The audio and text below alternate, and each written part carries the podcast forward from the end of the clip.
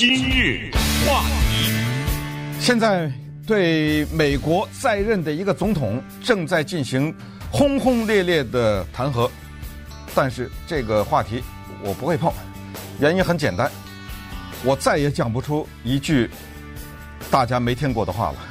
关于这件事儿，已经把该讲的都讲了。也就是说，现在弹劾的目的，这是一个所谓的公开的听证。所谓公开听证，就是所有的老百姓都可以听到，都可以看到，听收音机可以听到，看电视可以看到。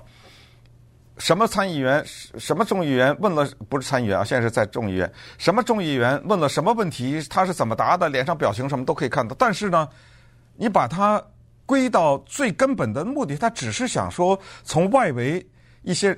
人的听证上和一些人对一些问题的回答，证明总统做了某些事情。具体的说，就是在乌克兰这个事情上用军火换调查，就这么个事儿。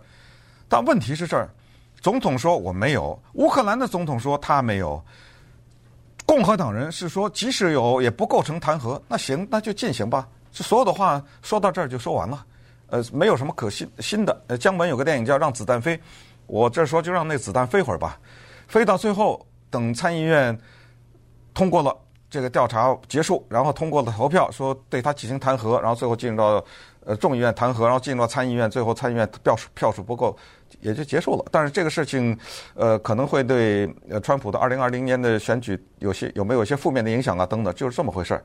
另外一个事情，其实也是我相信我们大家都非常关注的，就是香港现在到底是怎么回事儿？这个呢，我一点儿也没有忽视。不但没有忽视，我正在积极的联络一个学者。这个人在香港，他是大学里面的一个学者。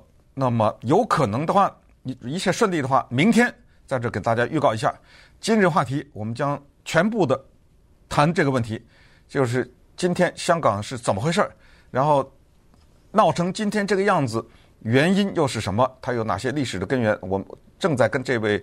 学者联络啊，希望能够成功的明天把这一期节目带给大家。那接下来干嘛？接下来我想呵 呵介绍一个电影。这个原因是这样的，我不是很轻而易举的利用什么今日话题的这个节目，很轻松的说，呃，在有很多沉重的话题的计划去聊电影，不是。这个电影呢，我曾经在我们今日话题的 Facebook 粉丝页面。脸书的粉丝页面上进行过推荐。当时我在脸书上图文并茂的推荐的时候呢，我是写了一句话，我说以后等到奥斯卡奖的时候，我们会在广播中介绍。因为我也意识到没有什么太大的机会来讲这个电影，给一个借口吧，比如说奥斯卡奖啊什么的，那个时候再讲金球奖什么的。那我为什么要提前讲呢？很简单，就昨天我看到了一个报道，那这报道呢，其实就引发了我对这个电影一直以来的。两个感想，那我就连这些我想讲了吧，因为还有一个更重要的原因是，此时此刻这个电影正在电影院里演呢。如果等到奥斯卡那会儿呢，它早就下片了。呃，可能跟踪我们今日话题脸书的朋友就知道了，我说的是韩国电影叫《Parasite》，寄生虫，或者一个翻译叫《寄生之家》。在今天的节目里，我基本上不会告诉大家这个电影说的是什么。因为我去电影院里看这个电影以前呢，我对这个电影只有一个初步的了解，非常初步的了解，大概说的是什么。我当时的感想就是在我在脸书里写的那句话，就是看这个电影之前，你对他知道的越少，你看这个电影就越有趣。其实这句话可能适合用于很多电影。那我要讲什么？第一，我要讲这个电影的表现，它的表现是说明问题的，因为一个电影啊。要想横跨商业和艺术，很难很难。你比如说《卧虎藏龙》是一个经典的例子，它又算是个艺术电影，它又是一个商业的奇迹。你知道这年月，我相信我说这句话大家都有同感，不算是那些电视剧啊，就是我们跟踪的那些古装戏啊，什么一些特别好看的电视剧、美剧啊，都不算啊。我就说电影，这年月要找一个好电影好难呐。呃，听我节目。听多的人都知道，我看电影看的不少，真的可能一一半以上都是失望的。一个好看个好电影好难，好难。那么这个电影呢，《Parasite》寄生虫或者寄生之家呢，我们首先看它在今年的时候五月份的时候呢，在国际大型的电影节，有人翻成戛纳，有人翻译成坎城，有人翻译成康城，勇夺最佳影片奖。这是韩国电影有史以来第一次在这个奖上得奖。这个奖跟奥斯卡区别是什么？就是这个奖上他去送奖的这些电影，相当多的一部分是没有放映的，就是我拍完了以后，我先送过去。得不得奖以后我再放，可跟奥斯卡奖不一样。奥斯卡奖反过来，就是先放映，不管是几个月还是一年，反正只要在这过去的十二个月，你必须得放映，没放映跟没资格得奖。这是奥斯卡的一个情况，而且呃，是不是受欢迎啊，也多少有点影响。所以他首先得了这个大奖，接下来到了今天我讲话的这会儿，他在美国的票房是一千一百万，呃，上了五个礼拜了啊，已经上了五个礼拜了。一千一百万，但是全球呢，他已经弄了一亿两千万了。一亿两千万和刚才说的一千一百万是什么概念呢？告诉大家，《卧虎藏龙》的记录，这个记录我估计我不敢说永远，但是很长时间不会打破。《卧虎藏龙》这个电影是一个打字幕的外语片，光是在美国就一亿五千万。那你想想，呃，一一千五百万，你想想跟我刚才说的《寄生虫》的一千万，那就是个零头啊。呃，但是。它已经是今年非英语片里面表现最好的一个电影了。全球范围内，《卧虎藏龙》两亿多，它一亿多，能不能赶上？可能未必。呃，因为呃，《卧虎藏龙》的娱乐性太强了啊，主要的是它里面有特别精彩的一些打斗啊等等，这个就不提了。我只要讲，就是说，首先看到它的表现就是票房很好，还有呢就是口碑很好。它的口碑不是在电影奖上得奖。顺便说一下，像戛纳电影奖啊。这样的电影节，他得的最佳电影奖的那些电影，我可以说有相当大的一部分，你根本看不下去。首先你没听说过，而你听说过给你看，你根本看不下去，难看极了。我说难看带引号的啊，对于普通老百姓来讲，根本看不下去。所以他得奖是艺术领域的一个承认，然后他的票房是老百姓的一个承认。美国有一个网站叫做烂番茄 （Rotten Tomatoes），这个网站特别棒。大家以后要看什么电影，先上去看一看这个电影的评分。而韩国电影这个奉俊昊啊导演，他导演的这个《寄生之家》在那个网站上百分之九十九，特别罕见。一般的什么百一百分满分吧，一般的是什么百分之六十七十八十都不得了了，他得了个百分之九十九啊！这我不知道有多少电影能够有这样的一个评分。啊，勇夺百分之七十九，呃，百分之九十九。所以，告诉大家，这个电影给我的哪两个感想？电影的故事没什么可说的哈，因为我不想多说。它就是在一个特定的场景之下，社会的几乎是最底层的人和社会几乎是最上层的人突然之间交接在一起了，穷人、富人突然之间交集在一个房子里。那稍等会儿，我们再来看看我要想说什么。今日话，实际上我的感慨就是说，很多的电影啊，当它反映社会问题的时候呢，实际上是对社会的改变是有极大的帮助和推动的，因为它是一种娱乐的和。大众能够接受的一种形式，它是这么一种艺术的方式来表现，就是让你看一个故事，让你哭，让你笑，然后突然你意识到，原来这个里面有很多社会问题。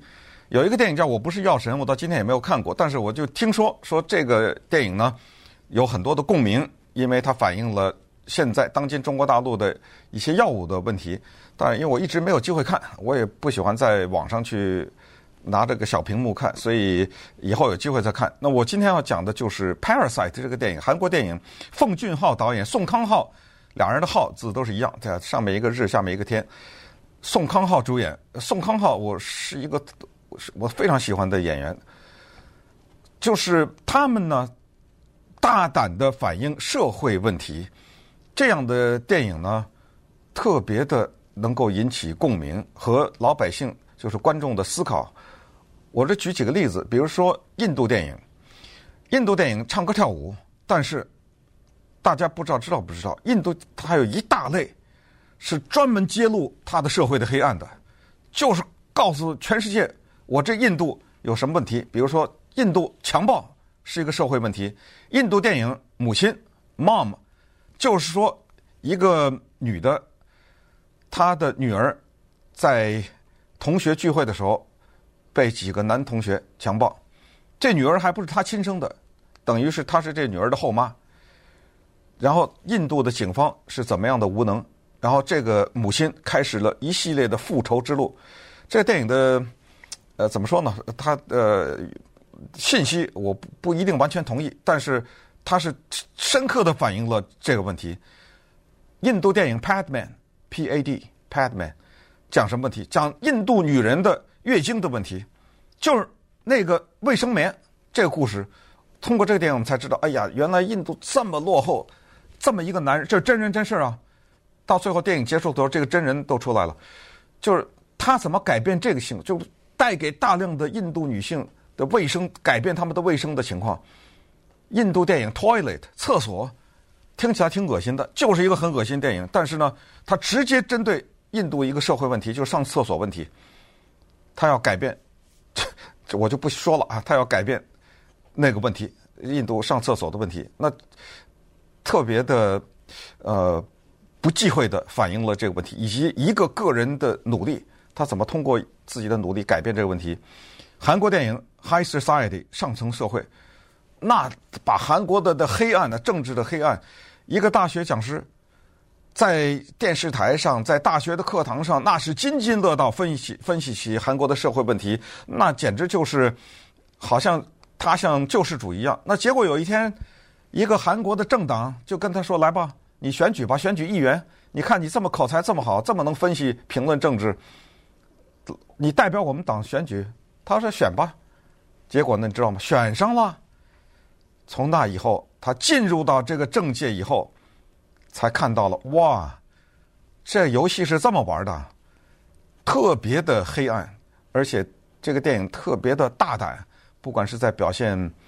啊，性啊，在表现呃特别残酷的一面啊，呃，鲜流血啊，呃，金钱呐、这这些交易的方面。于是，这就是我要说的《Parasite》这个电影，《寄生虫》这个电影也是。其实，当一个社会产生大的贫富差距的时候，就一定会产生奸诈的穷人和天真的富人。可是，奸诈里面有善良，天真里面也有一些。我我想这个一个什么样的具体的词汇呢？天真的这里面也有一些呃居高临下吧，或者也有有一些阶级的意识和对人的不尊重，甚至是嗯、污蔑。那么在这个过程当中，用特别丰富的电影技巧，奉俊昊呃用特别丰富的电影技巧，它里面从一个道具到。对话到一扇窗户，每一个都有用，在这个电影里都恰到好处。底层社会的人，他是怎么用电影的手法表示他的底层？上层社会的人是用什么方法走到上层？都是有电影的技术在这表里。那就是我要说的下一句话，就是一个导演的进步。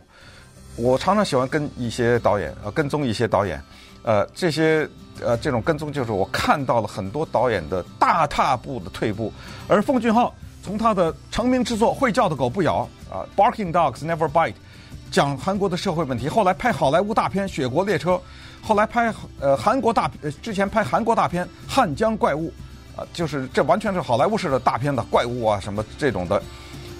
拍艺术电影《母亲》，讲家里有智障的孩子的母亲，还有就是拍环保的和食素的这个《Okja》，就是有个小女孩和大猪啊，那个电影叫《玉子》。